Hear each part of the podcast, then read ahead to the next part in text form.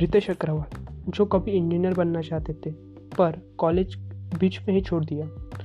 उन्होंने एक सपना देखा इंटरप्रेन्योर बनने का। सपने,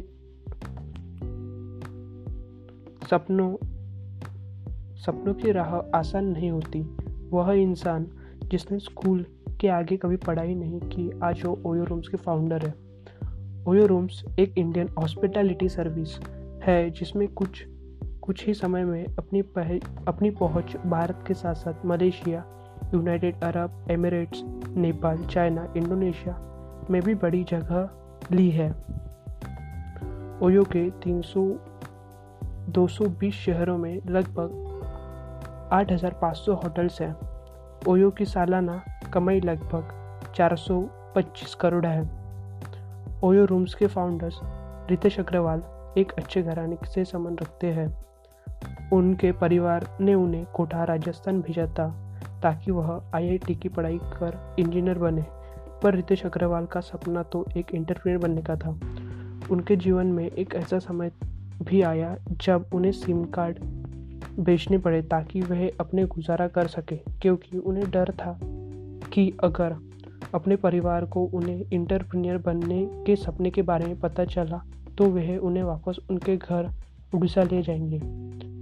रितेश बताते हैं कि जब वे कोटा, राजस्थान में थे और आईआईटी के एंट्रेंस एग्ज़ाम की तैयारी कर रहे थे, तब वे हर हफ़्ते, शनिवार और रविवार का इंतज़ार करते थे ताकि वे दिल्ली जा सके और वहाँ पर लोगों से मिल सके। हालाँकि उनका, वह जाने का मकसद उनके काम के लिए एक प्रेरणा ढूंढना होता था। मंजिल चुनना आसान है, पर वहाँ तक पहुँचने का रास्ता उतना ही मुश्किल।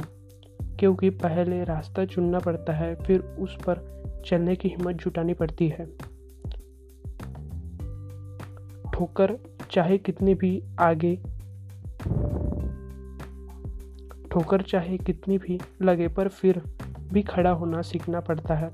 रितेश रितेश ने भी अपनी मंजिल चुन ली थी, पर मंजिल तक पहुँचने की राह ढूंढना बाकी था और वह उस राह को तलाशने हर हफ़्ते कोटा से दिल्ली का सफ़र तय करते थे। 19 साल की उम्र में उन्होंने बहुत ट्रैवल किया और इस दौरान वे कई बजट होटल में रुके। हर दिन कस्टमर कॉल अटेंड किए और खुद को हर उस एक्सपीरियंस में झोंक दिया, जिससे कि वे बजट होटल के कस्टम और उनके कस्टमर और उनकी क्या एक्सपीरियंस है और क्या उम्मीद है जिस बारे में जान सके। यह एक ऐसा एक्सपीरियंस था जिन्होंने उन्हें ओवर ओरल से लेकर ओयो तक की नींव रखने में मदद की। सत्रह साल की उम्र में कॉलेज छोड़ने के बाद उन्होंने अपना पहला स्टार्टअप 2012 में OL Oravel stay private limited launch किया। 2013 में उन्होंने ओवेल को ओयो रूम्स में बदल दिया और इस बदलाव में सबसे बड़ा प्लस पॉइंट था कि अच्छे एकेडमिक अकोमोडेशन इस बदलाव में सबसे बड़ा प्लस पॉइंट था कि वह अच्छे अकोमोडेशन की कम दाम में दे रहे थे। The New Yorks the New Yorks time के लिए सीबी द्वारा की गई रिसर्च के मुताबिक ओयो रूम्स उन चुनिंदा कंपनियों में से है जो निकटतम भविष्य में बहुत सफल होगी। अपना सपना पूरा करने के लिए रितेश अग्रवाल ने मेहनत और लगन ने उन्हें आज इंडिया का यंगेस्ट मिलीनियर बना दिया है। तो यह था रितेश अग्रवाल का अपना भी तो यह था रितेश अग्रवाल का। तो यह था सफ़र रितेश अग्रवाल का। आप भी उन्हें प्रेरणा लेकर अपनी राह चुनने और उस पर चलने। क्या पता हमारी अगली कहानी के किरदार आप हो।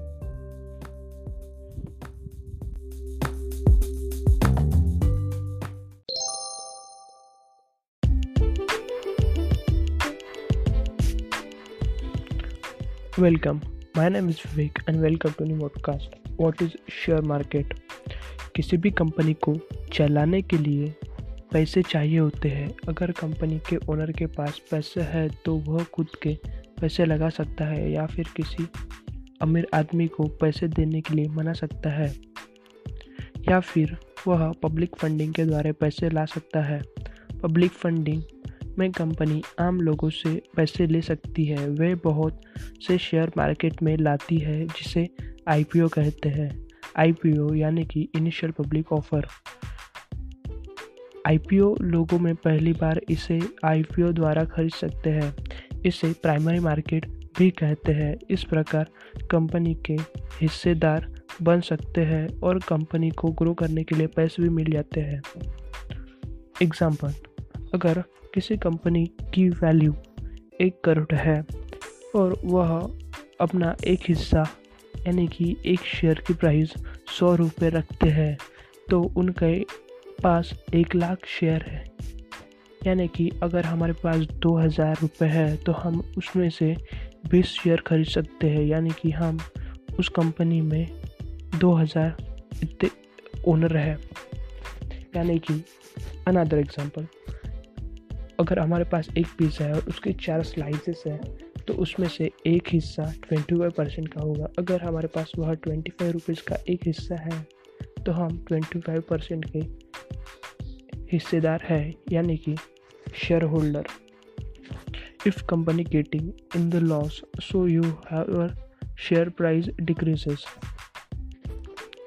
पर आप कभी भी अपने शेयर बेचकर मार्केट से एग्ज़िट ले सकते हैं और पैसे ले सकते हैं। अगर कंपनी को प्रॉफिट होता है तो कंपनी इसे डिविडेंड के रूप में कंपनी के ओनर को उनका हिस्सा बांट सकते हैं। या फिर आप किसी कंपनी के शेयर खरीद कर उनकी प्राइस बढ़ने के बाद बेच सकते हैं। कंपनी के शेयर का प्राइस तब बढ़ता है जब लोग उसे खरीदना चाहते हो? मार्केट का यूनिवर्सल लॉ है if demand goes up price goes up and vice versa it means किसी भी शेयर को प्रॉफिट हो रहा है तो लोग उसे कंपनी के शेयर खरीदने में इंटरेस्टेड है। इसका मतलब उस कंपनी के शेयर का प्राइस बढ़ेगा। एक सिंपल सा रूल है कि हमें शेयर तब खरीदना चाहिए जब शेयर की प्राइस कम हो। अगर उस शेयर की प्राइस हाई हो तो उस शेयर को बेच दे या फिर लॉन्ग टर्म के हिस्से में उसे खरीद कर रख दे।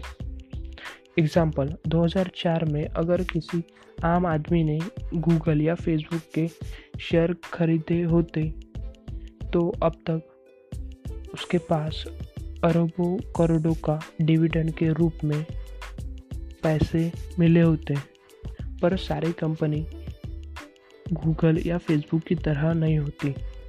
इंडिया में दो बड़े स्टॉक मार्केट है।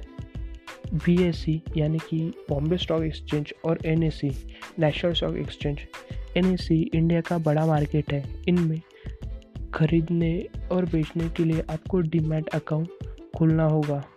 जिस तरह से आप पैसे जमा करने के लिए बैंक अकाउंट खोलते हैं, उसी तरह आपको अपने शेयर जमा रखने के लिए डिमाट अकाउंट खोलना पड़ेगा। स्टॉक मार्केट में रिस्क तो होता है, मगर उसे स्टॉक मार्केट में रिस्क तो होता है, मगर उसे पढ़कर, समझकर कम किया जा सकता है। क्योंकि अगर आप ज़िंदा हो तो कभी ना कभी आपको मरने का रिक्स तो है, लेकिन इसका मतलब यह नहीं है कि आप जीना छोड़ दो।